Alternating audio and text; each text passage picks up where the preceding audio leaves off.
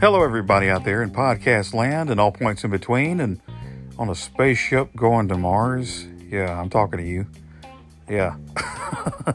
uh, I'm glad you're tuned in today because you're going to have a great time listening to this interview. I've got Nili Brosh, the amazing guitarist. She is just awesome. If you haven't heard about her, you need to check her out. She's got two new singles Song for Hope and Lavender Mountains, and a video and hopefully she'll have a new album coming out pretty soon. Uh, she's been working with Danny Elfman and Cirque du Soleil, and uh, we're going to talk about her career and so much more. Had a great time talking to her, and uh, yeah, you're going to enjoy it. And you may have a new favorite guitarist after you hear how good she plays. But here she is. Here's Nili Brosh.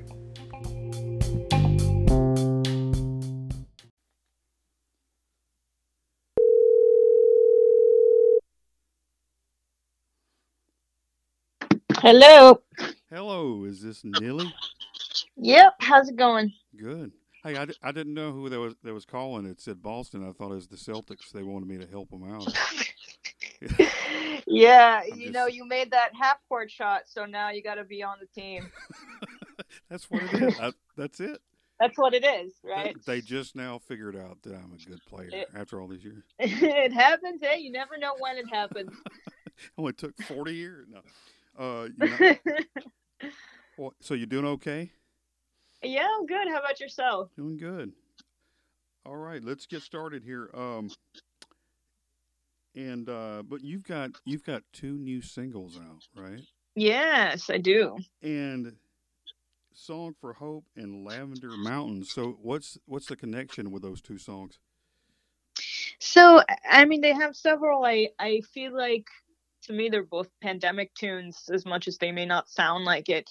Um, they were both somehow written pretty early on in the pandemic, and I've kind of thought about that for a while and tried to figure out how come they've both ended up sounding so uplifting and kind of triumphant but i think it was born out of the the need for hope back at that time so again that goes back into the titles and then you know they're meant to be heard uh, with song for hope first and then lavender mountains uh, not so much to be connected as one long piece but with lavender mountains having such a long intro it kind of connects going from mellow solo guitar and going through this transition into the eventual kind of triumphant uh, melodies of lavender mountains. So kind of feels to me like uh, like a journey that we've all been on and i feel Yeah. safer saying that now that we feel kind of on the other side Yeah, right. Yeah, you don't want to jinx it, you know. No, tomorrow it's i know I, collapse. i've been doing all these interviews and i'm like oh yeah we've come full circle oh yeah i don't know then they dropped the bomb the next day, and it was no. I'm just kidding. No, uh, so um, yeah, those songs. So I've been listening to them, and very relaxing, you know. And I've been. oh good I i'm mean, glad I'm just, you know, and, and you can play like pretty much any kind of style. So I'm thinking, man, you go from, you know, playing with fire, you know, and it, and then you Mhm, play mhm. this relaxing songs. It's like, oh. So I mean, so how would you decide? You know, you know, I guess because of the just the idea of what we've gone through, I guess you wanted more of a relaxing, calm kind of uh, sound on that, right? I guess so. I mean, for me, it's it's always kind of the result rather than going into writing with a particular I need to write this kind of thing in mind necessarily, but it's more what I hear in my head and what happens to come to me, and then I try not to judge it or turn it into something that doesn't feel like it should be. So I kind of try and let the music drive the wheel, so to speak, and and hopefully land on where I think it wants me to go. So the rest is just kind of like a like I said, a result of that, and that's where we ended up to be. You know, Right. Um, the uh, the song for hope though, it, it's got that. And I was trying to think of what it reminded me of. It kind of reminded me of like remember the uh, Van Halen uh, three sixteen when he was doing it, Mm. kind of like that kind of thing, you know, kind of. Oh well, that's that's a huge compliment. I really appreciate that. Thanks. uh, and also I was listening, which I'm I'm a guitar player. I got to give myself a plug, but nowhere like you. You know, I'm I'm this little gnat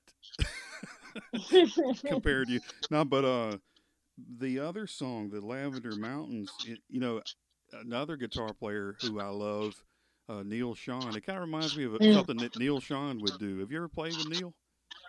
No, I mean that would be an, an amazing honor. I love his playing and stuff, but again, like those are compliments because I, I associate those players with a strong sense of melody and musicality brought to the to the voice of the guitar. So I appreciate it.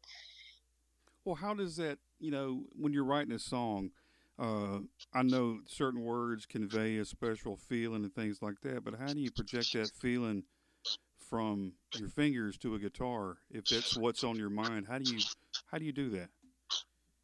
Well, for me, the process is more hearing the music in my head first, or at least the the hook melody parts of it, or some arrangement ideas, etc. Um, and I like to write sort of away from the instrument in that sense because I feel that it really reflects what I'm really hearing and what I'm really thinking, and it's not distracted by all the gymnastics that you could do on the instrument. I feel like that could be a really quick way to bastardize that. Yeah. So once I have a more solid idea of what I want from the song or what it needs, I feel easier about bringing that set of ideas to the instrument and not feeling like I'll go and just ruin the whole thing. Hey, I don't think you can ruin anything. Uh, well, that's very that's very kind, but you know, it's very easy to overplay and it's very easy to hide a good melody with overplaying because you can, you know, I- it's I always say it's it's a lot harder for vocalists and for horn players for example or anybody who has to breathe to play their instrument it's a lot harder for them to overplay because they literally can't you know at a certain point they're going to pass out. They're not going to be able to fit more than a certain number of notes into it. But for us we don't have to stop ever. Yeah, right. and so we don't. And speaking of not stopping, I mean, do you you carry your guitar around with you everywhere you go and you play all the time, or is that just Not really. I mean, I feel like I play a lot, but it's more that my life revolves around it so much of the time now. But I'm not, I also, you know, when I'm home, I don't really go anywhere. so it's easy to have a guitar around wherever I'm at, I guess. But uh, I know the feeling. yeah, Yeah, I, yeah. I haven't gone anywhere since the '80s. Hey, but uh, you know, I mean, we're not. I don't really feel like we're missing out. I go to concerts sometimes when I have time and I and it's someone that I really care about seeing. But other than that, I don't really feel like I'm missing out on all that much. yeah. Well, it's just it's all about what you want to do. You know, what makes you happy, and uh, Yeah, Um, yeah. But yeah, um, but playing, you know, t- talking about overplaying and things like that. I mean, but you you've got all these skills. You don't have to play uh, really fast, like like we were talking about in that song. You can play something really uh, slow and, and calming, Mm. and it, it it means just as much as something that's really, you know, fast and uh, you know progressive. Well, thanks. I, I would hope so. You know, to me, it's just it's music. It doesn't really matter what form it ends up taking. It's it's all music at the end of the day, and so I try to treat it as such. If it ends up falling into this past proggy whatever, then good for that song. you know, right. you just let it go, and you know wherever it goes, right? Just exactly. what happens. Um, and you you play Ibanez guitars. Is that how did you start Yeah. playing those guitars, and why did you pick those as opposed to like a Strat or a Les Paul or something? Well, I mean, I do love a lot of other instruments like Strats, for example, and I've played a bunch of different instruments growing up and figured out that it might be a good idea to try to get my hands used to all types of different necks and instruments and things. Um, and then eventually, I mean, Ibanez was a brand that I was a fan of in general because a lot of my favorite players used Ibanez and it seemed to work for them and it seemed to work for a certain type of playing and type of sound and it also turned out to be a more versatile brand and just specific guitars in general are more versatile than I think are given credit for. So for me it just ended up connecting a lot of dots in a way that just made sense. You know, it just it made sense for me as a musician, as a fan, as a player. And uh and they've always since provided what I've actually needed to as a tool to go out and do the work. And so with all those things, it's kind of hard to uh, argue with. yeah. As much as I, I, like I said, I like all kinds of different things, but if it ain't broke, don't fix it. I guess that's right. Um, so how did you? I know you were born in Israel. So how did you get mm-hmm. from there to, to, Boston and then what in Las Vegas? You've been around. Yeah. You've been around, right? I know, right? It's kind of crazy. I feel like I have so many homes, but uh, so my family moved to the Boston area when I was I had just turned 12, um, and obviously it was a big culture shock. But I was I was all up for it. I didn't know. I don't know that that necessarily means that I was ready for it, mm. but I was I was up for it. Obviously, it was a harder transition that anybody could have necessarily uh, prepared me for. Uh, but I'm definitely grateful for it. I've made a lot of good friends. I went to good schools. I had a really good suburban upbringing. You know, my parents tried to give us all the the best of all the everything, and I'm super grateful for that. And then that kind of led me to go to Berklee College of Music, and then from there start my career. And that ended up taking me to the West Coast and eventually Vegas. So you were talking in about... a pinch. oh yeah, just like that. You just you blinked your eyes. Um. Uh, yeah, that's what it feels like. Even though it was like, you know, I remember when I started high school. Like I literally, I don't know what I thought. I really thought that was not going to end. I don't know if I thought that because I guess there were always talks about us moving back to Israel or I don't know. I just did not see the end of that four years. I was just oh, like, that's just like not going to happen. It just seemed like the longest possible stretch of time to get through and now you look back four years and you're like that was yesterday well, you're right. well you could so. you could have you know could have kept failing you know 11th grade or something and been there for 20 years and uh, oh my god that sounds so much worse oh my god she's still there after all these years no, but oh. speaking of oh. schooling and college that Berklee college now, mm. how different is that from like regular school? I mean, do you do you bring your guitar to class and you take it to your locker? I mean, how do you, I mean, how do you how do you how do they teach you like at a at a Berklee college? It's it, it is a lot of that. I mean, depends on the class really and your major eventually uh, you could have a major where you're playing guitar all the time or you could have a major where you're never touching your instrument like you could be a film scoring major and never play your instrument again in wow. some cases um, so it just again it depends on the class. If it's a performance class, uh, sometimes it is in a classroom setting where you do have your guitars and you do have a bunch of amps around and stuff like that. It just it's a mix of things. Some classes are just super classroomy. And also, you know, there's something to be said about the fact that I started Berklee in 2006 and it's probably a very different school now. So I don't know if any of my answers are actually current. right there there will be a quiz later to see if you passed. Uh, I'm test. sure. Yeah, yeah. yeah just, I'm uh, trying very hard, trying my best. Your your teachers are listening, going, "Hey, she's wrong." No, I'm just. Oh well, nah, listen. I just uh, I don't want to give prospective students some wrong view of the school based on what I remember. So right. take it with a grain of salt, I guess. Don't quote her on it. Um, yeah. yeah. Right. Um, so before you went to uh, to Berklee, did you uh, did you play a lot when you were younger? How how did you start playing, and how long did it take you to to develop those skills?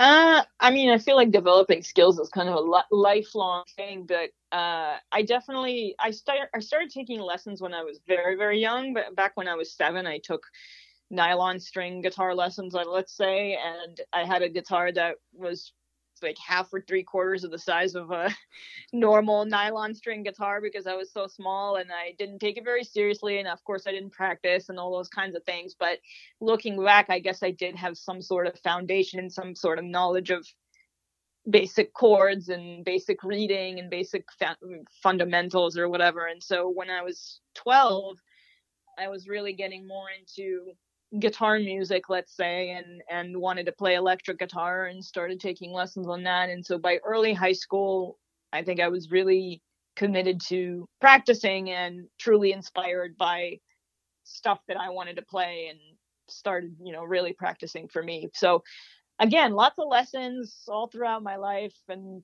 always been around it type of thing so So who? however were, you, yeah. who were Hmm? your uh, influences uh, in your younger years? I know you're from Boston, so I know Extreme has, Right. has to be one of them. So, so how, so how'd you first hear about Extreme, and what did you think? So the funny thing is that uh, that even precedes my time in Boston. That ended up just being a coincidence that seemed fun for me. But um, my older brother Ethan, who's an amazing guitar player, he was playing and listening to all this stuff, and I kind of was hanging around and thought it was cool and thought that was cool and wanted to know about it and and actually was probably introduced to it through more than words kind of like everybody else but then my brother started telling me oh you don't even know the rest of the record is so different but you'll like it you know and all that and then one song at a time i kind of got hooked on this thing that i realized the rest of that album actually was. And uh and that started a love affair in in um heavy distortion and funky rhythms, I guess. yeah, right. Same here. So- Yeah, I, I remember hearing uh, more than words, and I was like, man, it sounds like the Beatles. You know, I, I thought right. I thought right. the whole album was going to be like these ballads, and I said, Right. yeah, I can, I can dig, I can dig that, you know. And then you, Yeah, it's still I, I great. bought the cassette, and it was like funky and you know, get the funk Uh-huh. out, no, you know, and, Right. and Decadence Dance and all that. And I was Yep. like, man, Yep. But uh, I know, that's wow. Whole intro to that whole album is like it's just like setting you into a mood that that rest of the I mean, it's such a journey album to me. So Yeah, I, I was I was impressed. I, I really liked the the uh, the next the next album, uh, th- three sides. Mm. three sides. Yeah, Yeah. that's a great one too. awesome stuff. Yeah. And they're still kicking it, still doing. Oh my god, killing it. Yeah. Yeah, that's man, Absolutely. gotta love it. I'm I'm glad all these you know musicians are still around playing those. I awesome stuff. know. It makes me so happy. Exactly. Um, and uh, so tell me about working with uh, Danny Elfman. How's that been? it's i mean it's been incredible it's uh hard to say anything else about it um just i try to soak up all the learning that i can and all the genius that i can as much uh, time rehearsing as we have you know um but we have more live stuff coming up early this summer so it's going to be really fun to do that show again So how did you end up getting that gig uh, with Danny? Um, so a composer named Mikkel Hurwitz who went to Berklee with my brother actually. Um, uh, our stu- Danny's studio manager Melissa McGregor, she had asked him for recommendations when they were looking for a band, and and he had put my name in the hat somehow. I didn't really know him that well, or even like I mean, I guess I must have met him, but since he was my brother's friend, I didn't really know the name, and I just got a call to come audition and stuff and and was very uh flabbergasted by the idea of that call uh, uh the rest is uh thankfully history i guess yeah, that, that's exciting stuff. And I know you play like Michael Jackson songs and things like that too. right So that's yeah, yeah really amazing. I was watching a video and I think you were playing like the national anthem at a hockey game. right yeah. Playing uh, the uh, Beat It solo. I mean, mhm mhm I I know it's it's something to think about. You know, I know it probably makes you think about Michael Jackson. How cool would it have been to play with a guy like that, right? Um, so right who who are some uh, people that you've thought about you'd like to play with if you, that you haven't played with before? uh i mean there's there's so many that would be incredible uh i i, I have like a lot of not random answers but answers that are kind of for different reasons and they're musically different but the two that come to mind that are musically very different from each other uh, are Devin Townsend and Cher. Awesome. Oh, cool. Well, you got to make that happen. Yeah, let's make that happen. I know that'd be great. That's right. Cher's got a lot of uh, shows around here in Vegas. Sometimes, you know, I'm not I'm not far away. Yeah, right. Uh, that's there you go. I mean, you know, you can bump into her and say, "Hey, uh, let's get together. Let's play." I know, I mean, you know, why not? You know, right? Never Um, know. You never know. Um, so uh, whenever you're, you know, playing and things like that, um, I don't know. You were talking about writing this stuff. That that, that amazes me too, because I, you know, was thinking about the words and things like that. But those uh, those little mel- you know melodies that pop in your head. I mean, are they floating around for a while, or do they, you know, just come to you, or do you kind of rehash some things you've been working on, or how does that work? Especially like with your newer stuff. Is that was that something that you've been uh, thinking about for a while? It's kind of all of the above. Um, it's over the years I've heard more of the stuff in my head, and the pictures kind of gotten less foggy, so to speak. So maybe that's what it is: is that it it can happen more often, and it's a little bit clearer. And then the rest is just kind of a matter of am I gonna just jot this down and that's usually in the form of a, a voice memo where I'll just sing the idea into my phone and take whatever other notes on it that I can hear at the time. Um, once I do that, it's really a question of okay, am I to sit down now and really flesh out these ideas and demo them out and take out my guitar and do the whole thing and really start working on it, or am I going to know that this idea came about and now it's it's there and it's jotted down and it's not going anywhere and then I can just uh, pull it up whenever it's time for me to like sit down and work on stuff. So it's usually the latter unless I really have time. But the idea is to just, if you get the idea, luckily your phone's never really that far away from us these yeah. days and you can make sure not to lose it because you're falling asleep or taking a shower or whatever else you're doing. yeah, right. Uh, carry the guitar, you know, to the shower and no. Uh, yeah, that's probably not as good of an idea. probably, especially if it's plugged up. Don't try it at home. Oh yeah, definitely don't try yeah, that. please, home. Please, kids. or anywhere else for that matter. anywhere that's wet, don't try to plug it up. Yeah. Uh, yeah. Well, I know you can play. You, you pretty much can play anything. I've seen that. I'm just saying. So you, you, got all these ideas in your head. You you've seen all these different uh, other guitarists playing, and you playing a, a cover of all their songs. So how do you uh, not copy somebody else's with this certain style or lick you know if you're when you're coming up with something when you're so you know when you got all these abilities you know does does sometimes uh, uh something you'll play and you'll go that kind of sounds like this you know? I mean i, I don't know. It, it, seems to me it'd be different playing than it would writing a song. I mean you know regular with words you can kind of watch what you're doing but with notes it's kind of like in a style. I mean is there any you know way that you see that and you kind of go, I kind of sound like such and such on this song? Yeah, I mean that happens all the time. It's it's really hard to not steal in general because it's a language and it's going to have cliches and it's going to have ideas that are recycled and all those things you kind of have to find your own voice within them so it's really hard to never say anything that hasn't been said before or suggested before or interpreted that way it's it's just part of the deal to me so i try not to dwell on that too much but when it comes to the writing if it sounds familiar to me i usually i try to do a good job of of making sure that i didn't totally steal something you know so i'll go back and try to do whatever research i can and be like okay does this really remind me of anything? Is there anything that i've been listening to lately that i took this from? And for the most part, if you pass that test, the music gets to stay. You know what I mean? so it depends. I mean, so you don't always you don't always catch it in time, or you don't always, you know, there's there's probably a, a standard to which you could hold yourself of you you can decide what constitutes plagiarism and what does it. You know what I mean? Like it could be pretty close to a lot of people, and so it's it's really it's up to the writer. Every case is different, but honestly, I mean Van Halen stole from those who came before him. Every everybody does. It's inevitable. Right. And then uh, I think Tone Loc stole the uh, little Janie's crying uh, thing. Yeah, but anyway. Yeah.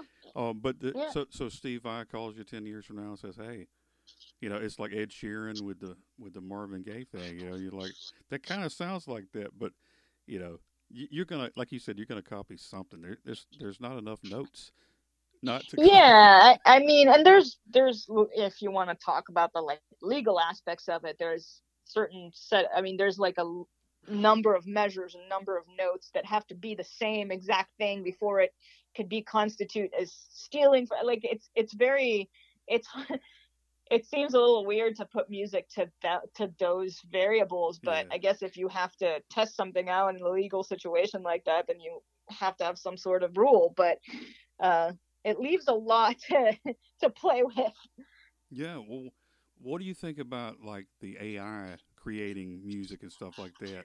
Do you think that's going to uh, take the place of of of creators? uh, i don't know that it'll ever really take place uh, the place of a truly good musician i i kind of I, I don't think that even like the best algorithms and the best guessing games of something that's going to sound pleasant to the ear can truly like really get so good that you're replacing the humanness of a true musician. Maybe you will get some good coincidences out of it, but I don't know. Yeah, I, I totally agree because I mean it's like there's a the human side. The whole point of it is creating. If you're a human, and it's Yeah, it's harder, exactly. and it's real, and, And- it's from the heart. You know. Exactly. And so if even if you're going to get something that sounds nice, how can you have emotion in something that came from not a human? Yeah. Right. like it literally can't it's been it came from an inanimate object. It's not going to have emotion. Of course. It's gonna be So- just dull. I, I guess you'll have like R two D two on stage or something. well, that would actually be pretty cool. That would be cool. Hey, that, that's what I was telling somebody the other day. I mean, Yeah. it would be cool. I just, I think it just needs to be entertainment, not like I'm going Yeah, to yeah. buy this No, album. but you know what? It would be cool if it was actually R2D2. Like that's what I'm saying. It's like if it was R2D2, Yeah, that's that I can get with, but we're not going to see that. So yeah, right. Well, well, speaking of, of fake and being on stage, I, I need you to play for me and pretend that I'm playing in full on of people, and we can call it uh, Nilly Vanilli. Is that oh no? man. No. Okay. Oof. Darn. I'm sorry. I'm sorry. It's all right. It's Forgive all me. I appreciate it. I mean, listen, it was right there, right? It was just I just had to throw it out there. Oh man. The, the listeners are going to be dropping like flies after this. So. Oh boy. Man, I tell you. Um, so these songs that you've got, the new songs, are there going to be some more songs coming up? Yeah, I mean they're gonna be part of a uh of a full my next full album, whenever that is going to be. Uh, that nobody can really say, but uh, they do feel like part of a bigger story, and obviously my writing's not gonna end here, so to be continued. Yeah, so that's that's a good thing. It's not going to stop. Just suddenly, No, of course not. or and like you know start weaving baskets or something instead of playing. Right, right. yeah, right. Well, uh, you also you, you said you got some uh, shows coming up. What kind of shows? You said you got you got a whole bunch of uh, things happening there, or how's that gonna? What's gonna be happening in the future for you? Well, I got yeah, I have a bunch of stuff coming up. Um, I have some stuff with uh, my original music. I have some Cirque du Soleil shows that I'm doing, um, and then a tour with uh, Dethklok later on this summer. It's starting with Babymetal and Jason Richardson opening. So I will be playing in Dethklok and uh, doing the very heavy death metal thing Awesome. for a couple of months. It's gonna be a lot of fun. I know you can do it. I believe in you. Thanks. um, and and as far as the future, what do you set goals for yourself? Like at this age or this time, I want to be doing this or I want to do that, or you just kind of take it day by day. Uh, I mean, I feel like in this kind of industry, if you're putting yourself on a limit of doing something by a certain time, it's a little, uh, I don't know if it's more harm than it's worth, but uh, I try to set goals, but also be realistic about how everything is and the fact that it's a marathon and not a sprint is kind of the biggest lesson to me. Yeah. Um, and also, uh, you you teach guitar, right? Don't you have like videos and things like that to show people how to play? I I do have a bunch of yeah instructional things out. Unfortunately, I don't really have the time for much of that these days. So it's just kind of whatever has to take priority right now is the live stuff. Hey, or or somebody can just stare at your fingers and try to, you know, see what you're doing. Yeah, it could be. or Could slow be. it or slow it down or something. I don't know. Um, oh yeah. Speaking of which, just I, I remember uh, years ago, I was in the front row of Van Halen 1995 in Pensacola, Florida, and there was Eddie Van Halen about 10 feet away from me. One of the Oh, that's incredible. greatest nights of my life, and I watched him Wow, play all those solos. Definitely incredible. and it just that just that just blew my mind. I mean, just just to see that. So I mean, and and just thinking, even guitarists like you, I'm glad you know you're keeping it going. That those just awesome sounds on the guitar are just so amazing. I think sometimes people overlook that. You know, that's it's not only just so much talent; it's just it's a beautiful thing. And I know for me, because I play, it's just it's something that just you never get tired of listening to. Honestly, I could listen to that your music like forever. I mean, I'm just saying it's some good stuff. Uh, Oh, thank you so much. And, uh, and I hope everybody uh, gets a chance to uh, check it out. Where can they uh, find out more about you and everything like that? Uh, well, I mean, a bunch of places. Uh, you can go to my website. That's nilibrosh.com. So N I L I B R O S H. Um, and you'll find all the live dates, all the music videos, my the rest of my music, everything else that I'm doing. Um, and on the socials as well. Uh, it's at Nili Brosh uh, on Instagram and YouTube, and then Nili Brosh Music on Facebook. And that's about it. Awesome. And uh, hey, I always always notice that you smile a lot whenever you're playing. that, that that's a good. You know, you're having fun, right? That's That's right. Yeah, of course. so I'm just saying that's that's what it's all about. Enjoying what you're It doing. sure is. Well, I, It sure is. I appreciate you talking to me today, and uh, Thank you, Gary. Appreciate you. Thank you so much for having me. yes, I no problem. I'm I'm uh, I'm in awe of you. Let's just say that. Oh, just amazing. I put you up there with Neal. Hey, hey Oh, I'm just well, saying. thank you so much. But uh, That hope, means a lot. Well, I, I appreciate you, and I hope all the best to you. And uh, looking forward, maybe I can see you out there somewhere one day. I hope. That'll be great. Yeah. Thank you so much. Well, you have a good day. Thanks a lot. You too. All right, bye.